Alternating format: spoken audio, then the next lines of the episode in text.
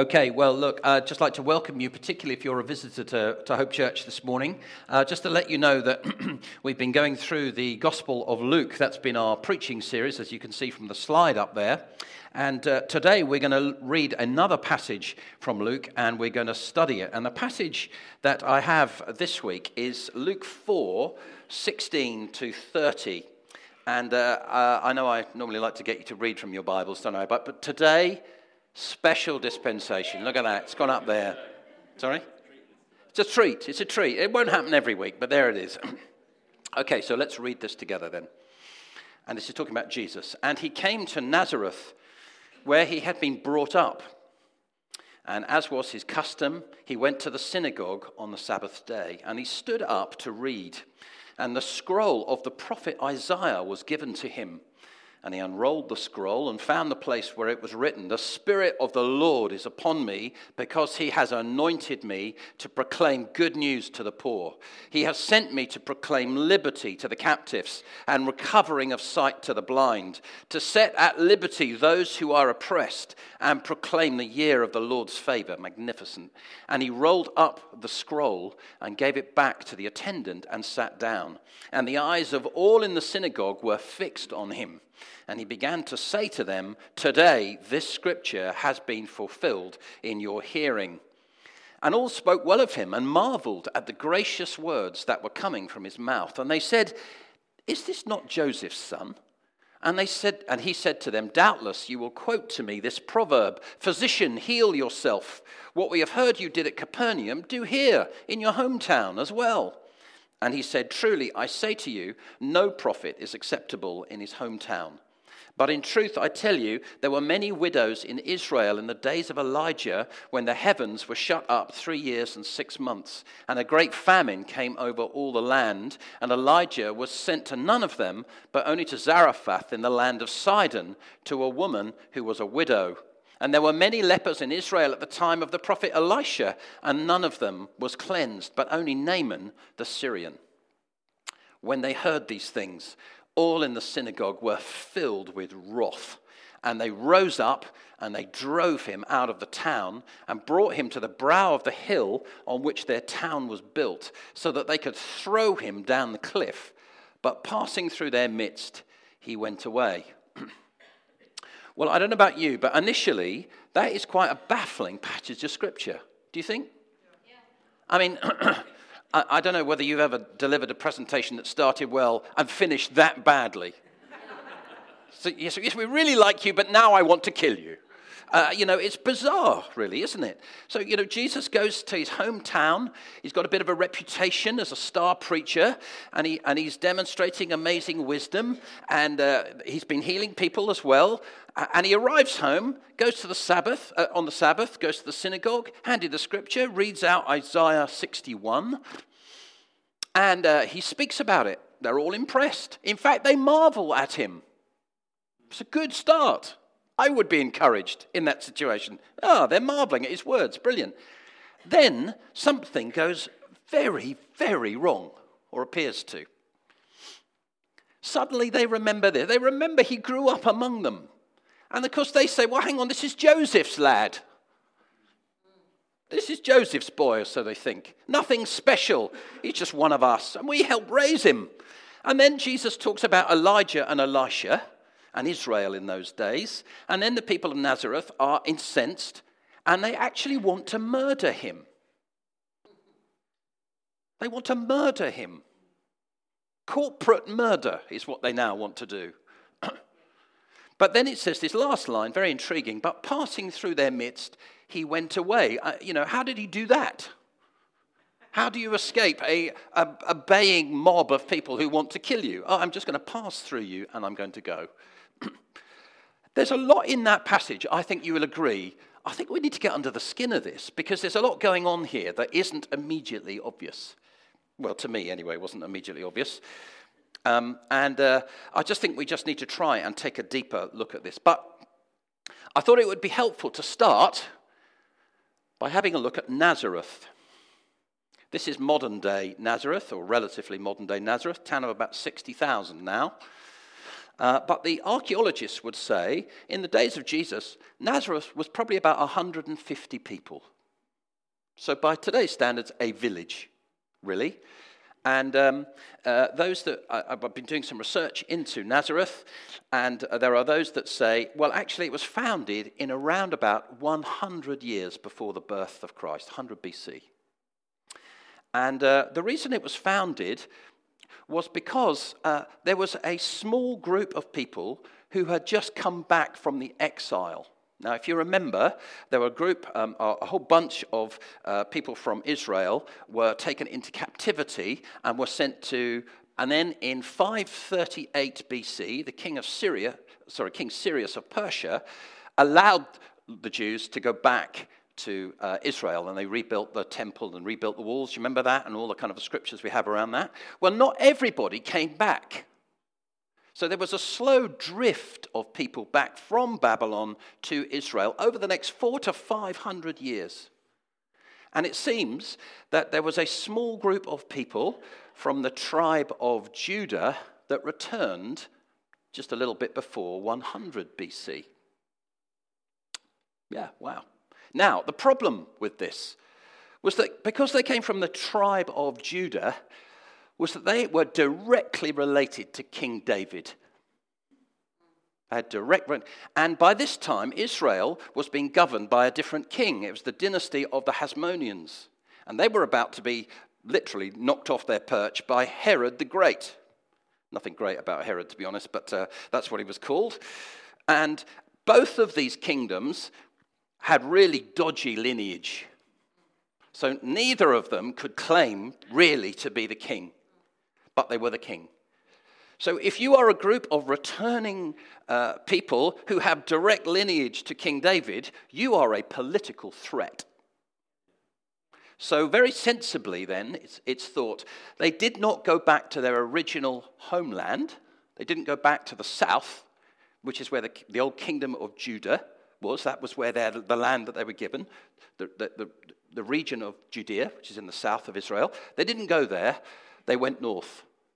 So they went up to Galilee. And really, what they're doing by doing that is saying, We're not a threat to you, O king.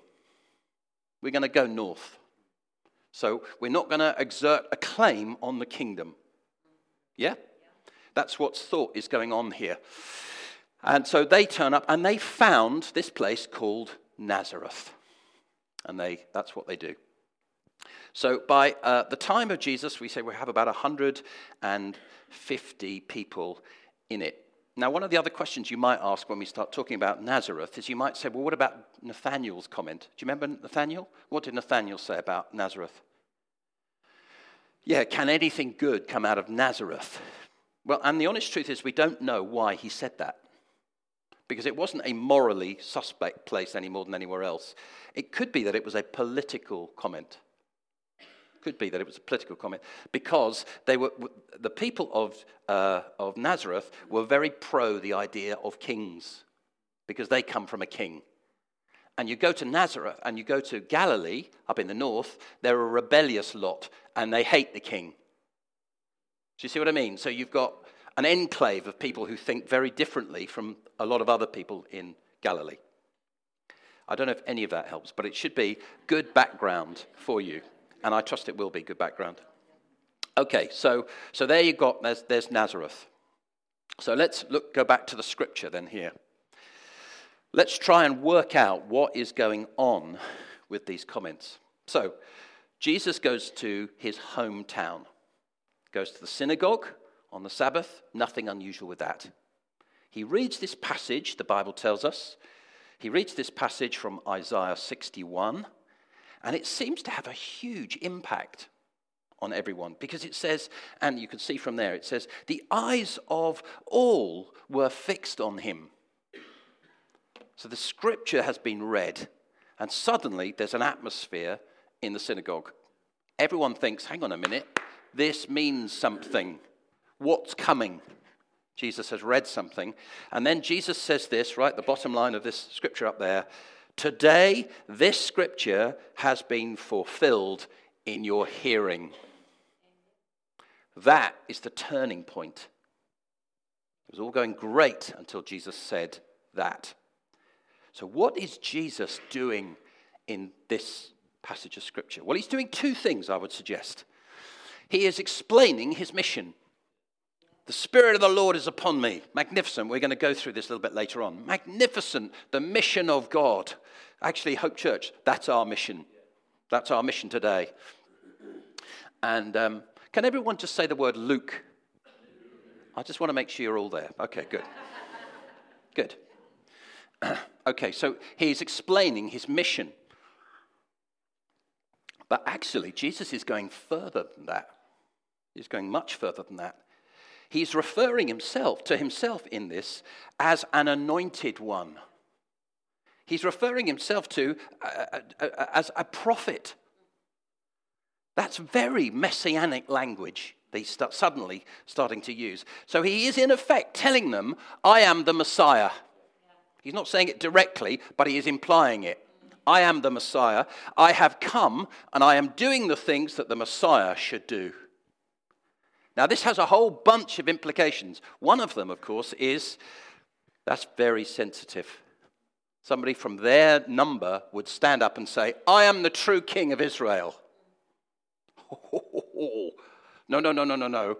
We've just spent the last hundred years trying to keep the current king happy. Jesus, don't you be saying that. That will get us all into trouble. So, not popular language. But uh, first of all, they are very impressed by him, aren't they? Because it says they're very impressed. They marvel at his oratory, his teaching, and, and, but it just takes a bit of time. I think Jesus is talking to them, and you know, sometimes it takes a wee time for the. You suddenly think, hang on a minute, I think I know what he means. And it's suddenly gone down. I'm suddenly not impressed with this guy anymore. In fact, I'm really worried about this guy now. And uh, they, they kind of says, well, look, he, can't be the Messiah because we helped raise him. We helped change his nappies. Do you remember that day when we couldn't find him? And we found him in, in Jerusalem. Oh, yeah, it caused us all a lot of worry, that did. We remember that kid. He's one of ours. And it's at this point they are saying, We don't believe you. We reject you. You are not the Messiah. You are not God. That's what this community has just said to God.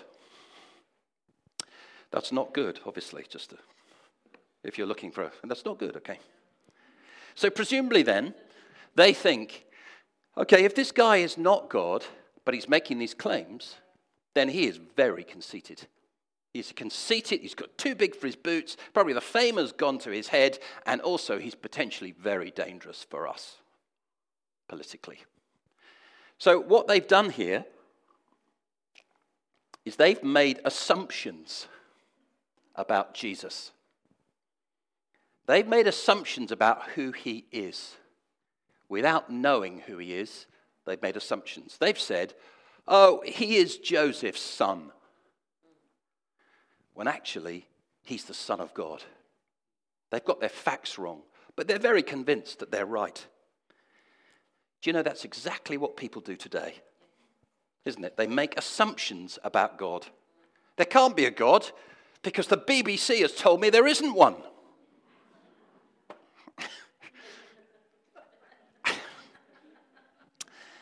yeah. Sorry, that wasn't in my script, and that's thrown me a little. Yeah, it's based on assumptions. People say, well, it's interesting uh, when I know Ian, when Ian has chatted to one or two people who've said, I'm an atheist. And then he's talked to them. Remember, we've had this conversation. And they've actually said, well, I've never really looked into it. You think, well, how can you say you're this without actually looking into it? That's like most people today. They make an assumption that oh, there can't be a God without actually looking into it. I would suggest to you it is the biggest single question that all of us at some point in our lives, and I know many of you have already, we'll have to face. And it's the question is, who is Jesus? Who is he? Is he a man or is he God? And that's the question that has just been faced at Nazareth. Is he who he says he is? And really, there are only two answers to that yes or no. You're either in, I believe, or you are out, no, I don't believe. Which one are you? Actually, when we were studying a little bit earlier on in Luke, we saw how the Bible so regularly only gives these two options. It only gives a yes or no. And do you remember when we were looking at um, uh, John the Baptist? Do you remember that? We looked at that, and he said, You're either wheat or you're chaff. Which pile are you in? Then we saw at the end of Revelation that the Bible then divides the whole of humanity into two groups into the sheep, the believers, and the goats, the unbelievers. Again, it's offering this two deal the in or the out, the yes or the no pile. And actually, all the way through the New Testament, the Bible refers to people either in Adam, your, your sins are forgiven, or you are in Christ. Where, sorry, where your sins are not forgiven or where they are forgiven. You're, you're in one or the other. Where do you stand? Are you in or are you out? See, you can't be anywhere else. You can't be anywhere else. Lots of people have said, well, well, I'm an agnostic. I'm sort of the, uh, the grey area in the middle. I'm not against, but I'm not in. Let's be very clear. The Bible gives you two options, not three. So if you are saying, I'm an agnostic, biblically, what that means is you're currently out not in. That's what it means to be agnostic. I think most agnostics sort of feel, well, because I'm sort of favorable ish towards God, that will get me all right. No, it won't. No, there are two options. Now, I think it's only fair to explain to you that that's the deal, the biblical deal, the two option deal. And uh, because that's exactly, I think, what Jesus has just done to the people at Nazareth. He has loved that town by helping them understand where they currently stand before God. He's not permitting them the luxury of thinking that they're okay when actually they're not. You see, I think these people, they're descended from Judah. Thank you very much. That makes us in the line of David. We are great people. These are synagogue going people, nice, respectable types. They listen to the scriptures being read every week. Lovely. They're a lovely community of people. Wonderful. And I think they'll probably say to themselves, look, we've produced a religious superstar. Comes from us. Hey, that shows you how great we are. Jesus has just come along and rip the lid off that argument. Really, just rip the lid off it. He's absolutely explaining, no, your true state. I know what your true thoughts are and your attitudes. And actually, the truth is, you are chronic unbelievers. You think you're great because you're related to. But actually, the truth is, you don't believe. You've rejected God. Do you see what he's done? Just rip the lid off this. He's dismantled their false view. This reminded me of the X Factor when I was um, uh, doing this. You know that program, The X Factor, with the. Oh, you weren't expecting that, were you? No. to be fair, when I was studying, I wasn't expecting this either, but. Uh, I was watching, uh, not, I'm, not, I'm not a big X Factor watcher. Do you know what the X Factor is? Some of you have no idea, have you? Okay. The X Factor is a program on TV where if you want to uh, sing, and you want a kind of record deal, I guess, you go along with that, and thousands of people go, and there are three or four people on the judging panel, and you get up there and you do your stuff, and they all judge you, you know, deux points, nil points, you know, all that kind of stuff. No, push off, you're useless, or yes, you go through to the next round. And I can remember one, watching one of these programs, and uh, this teenage girl came on stage, and she, you know, came on, you know, did her thing, there. And she said, I'm, I'm a fantastic singer, I am. So uh, they all said, okay, well, that's great. You know, in your own time, off you go. And she sang, and she was appalling. It was so flat. It was just, and you could see all the judges wincing slightly. Oh, oh. Eventually they said, no, no, no, no, stop now. And she's kind of completely confused. Why, why, why would you stop me? I'm, I'm brilliant. And they said, no, no, please don't. She said, I could sing something else. No, no, please don't. Please don't. please don't sing anything else. And then they just said, I'm sorry, but the truth is, you're terrible. And the look of utter crestfallen disbelief. I mean, she starts to weep and cry and fall about the place, and then she runs off. And then dad comes back, all sort of belly and tattoos, you know, whoa, don't you say my daughter's no good. And then mum comes on and she's weeping, you know, oh dear, it's all everywhere, makeup's gone. Yo, what do you know? You're just experts, you haven't got a clue what's going on. And, uh, and then half the village comes on, they're all angry too. What are you saying? This is unbelievable. And then security is called. These big guys come on right now, you know. And you think, well, I guess it's good telly. Uh, but, you know, that's what's going on. What's happened there? They were furious that the truth came out. They did not like the truth. Suddenly, the, the lid had been ripped off the lie. This is what Jesus has just done in Nazareth. Not that it's the X factor, but you know what I mean. He has just exposed their complete and utter chronic lack of belief. And they are very, very angry about that. You're saying there's something wrong with us. now, the other thing that they clearly want, I'm really exhausted after telling that story.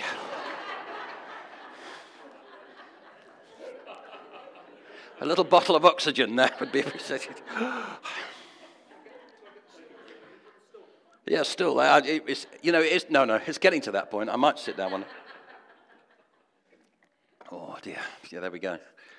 Now, um, the thing that they obviously want here when Jesus says, Doubtless you will quote to me this proverb, Physician, heal yourself. What we've heard you did at Capernaum, do here in your hometown as well. What they want is miracles. They want him to perform because there will be sick people in their hometown, just as there have been sick people in Capernaum.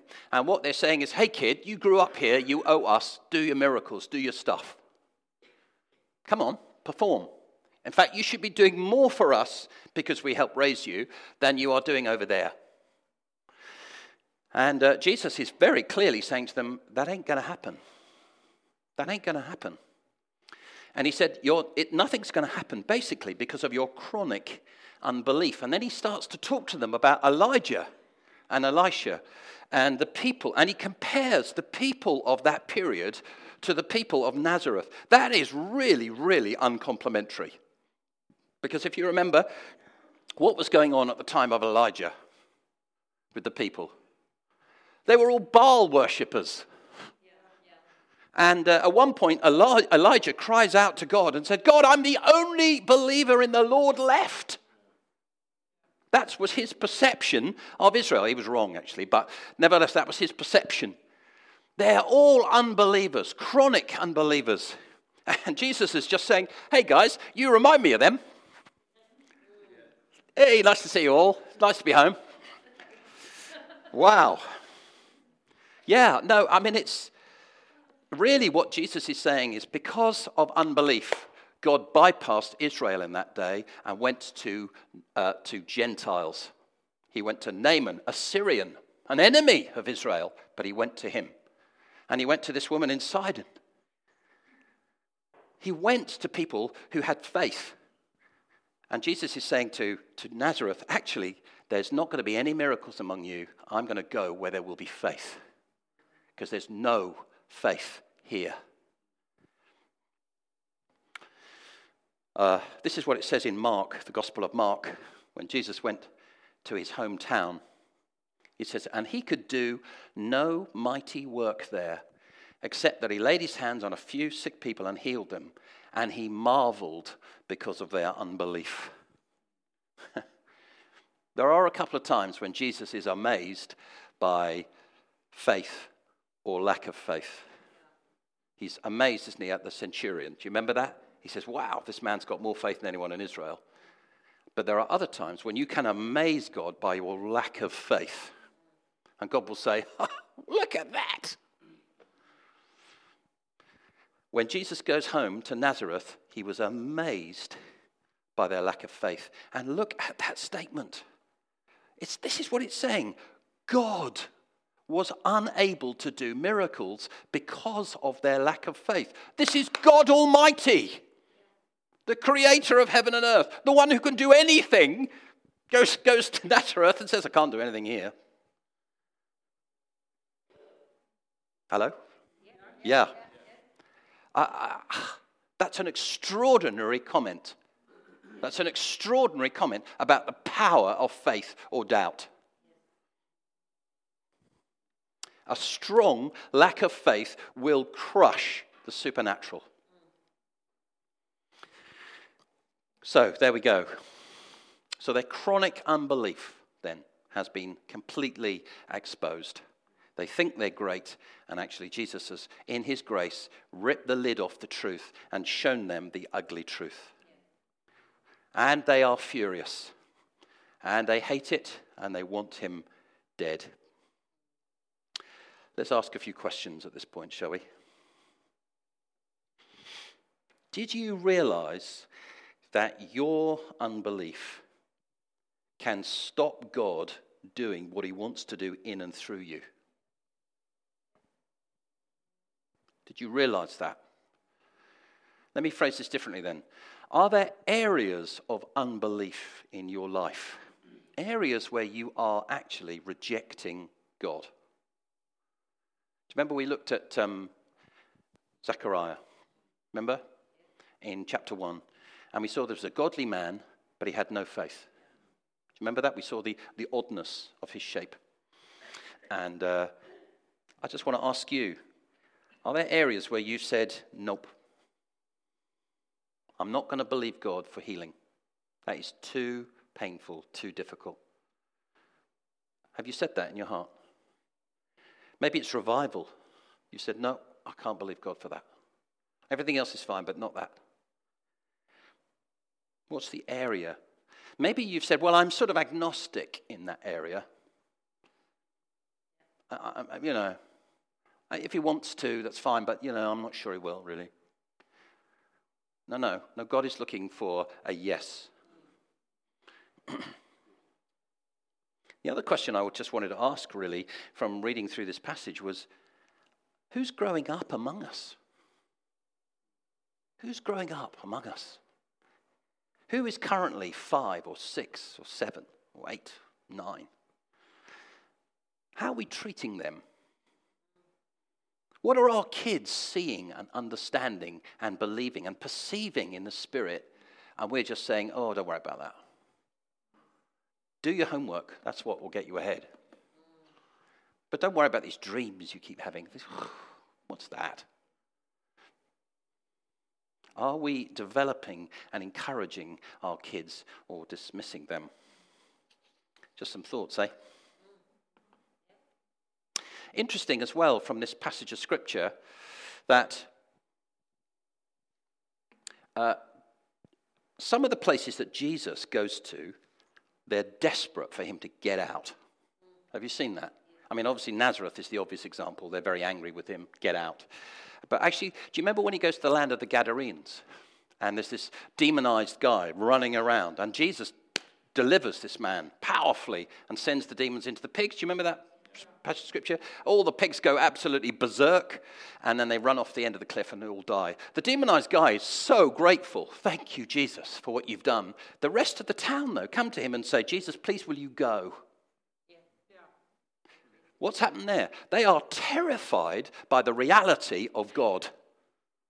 Suddenly, the reality of the spiritual has been laid bare in front of them, and they're saying, oh, We can't deal with that. Get it. Will you go, please?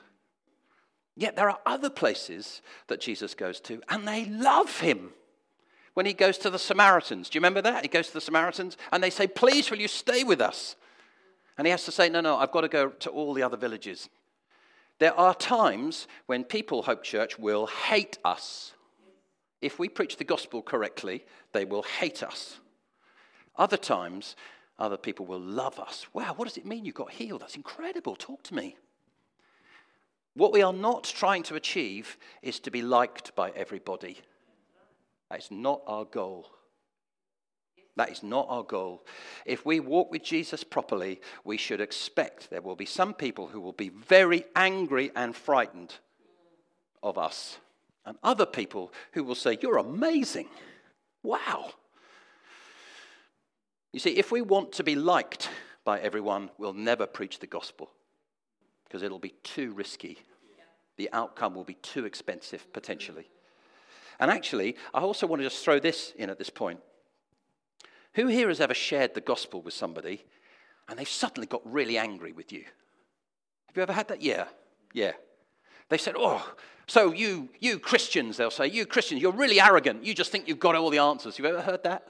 You Christians, you just think you're better than the rest of us. That's been told. Has anyone heard that?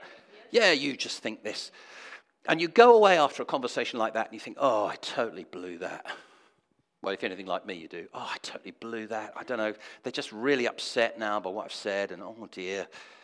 After the reading this, I realize that's right. That is right. Sometimes you will share the gospel with somebody and they will be angry with you. You have not failed. You have not failed. You've shared the gospel with them and they have reacted. Okay, let them react. They reacted to Jesus like that. If they reacted to him, how do you think they're going to react to you? It's the same.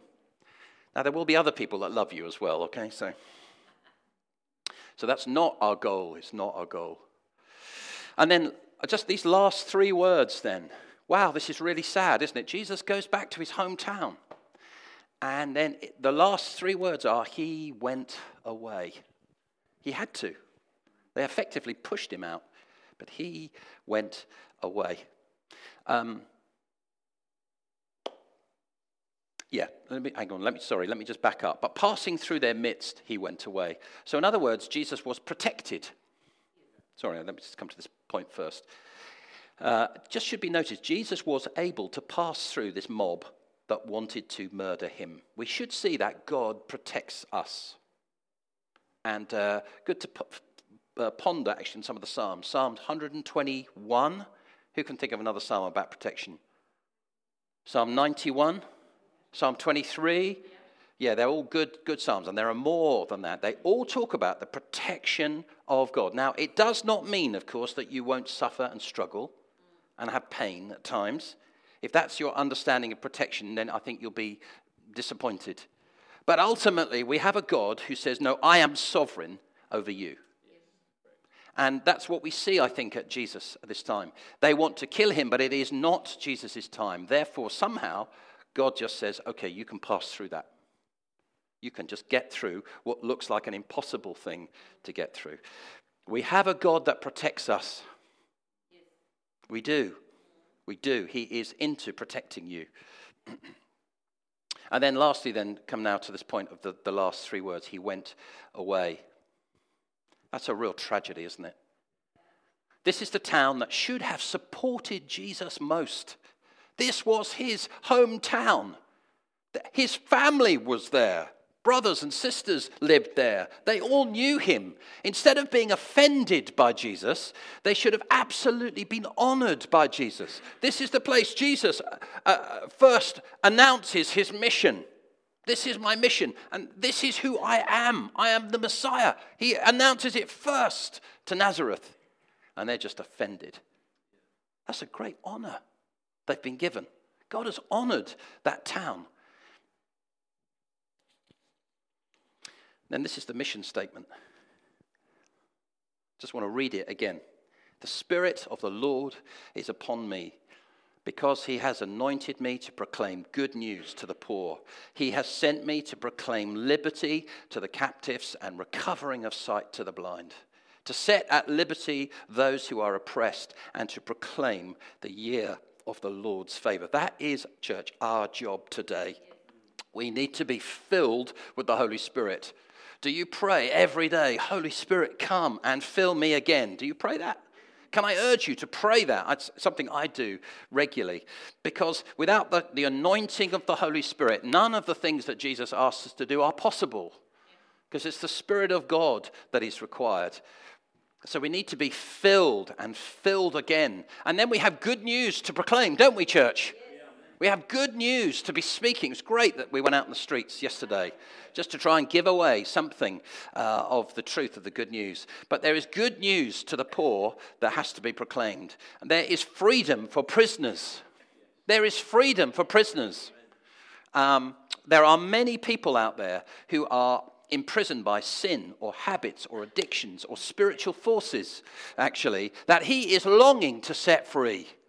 Church, it's our job. We need to be on it, to be saying, yeah, we're going to press into this. And, it, you know, if you, you might say, well, I've never seen that. Well, okay, let's get on our knees and let's just say, God, how do we do this mission that you have given to us? How do we press into it? How do we get hold of it freshly? I just want to encourage you don't let unbelief hinder you in the mission. Don't let unbelief, because it will hinder you. Uh, allow yourself to come through this. The West is full of unbelief. That's why, traditionally, I think over the years, we haven't seen much of the supernatural because we've been full of cynical unbelief. But God is saying, Come on, church, time to rise above that now. Time to keep your eyes on me and to see the mission and to see it fulfilled in your day. I want to be part of a church that fulfills the mission of Jesus, don't you? Oh, man, I want that. I want to see people set free.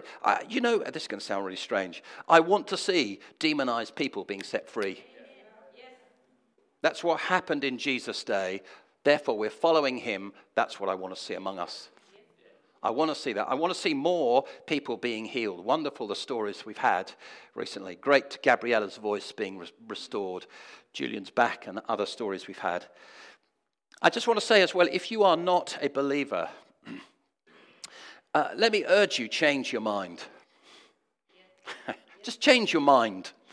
Become a believer today. It is your choice. You, you absolutely can make the choice and say, Yes, I believe, or No, I don't. Which are you, are you in or are you out? Are, are you in the believing pile or the unbelieving pile? I just, I just, I don't know how to do this other than say, Please change your mind. There really is a God out there who loves you and wants to be known by you. And if you're saying, well, I, I, don't know, I've never seen that, can I challenge you then with this? Go home, close the door, be on your own, and just talk to God and say, God, if you are real, can you show yourself to me in some way? I've known people who have done that and they have been amazed at what has happened. Perhaps not instantly, but over the next few days, suddenly people start to talk to them. I challenge you there is a God out there who wants to find you and loves you. Amen. Amen. Why don't we pray together?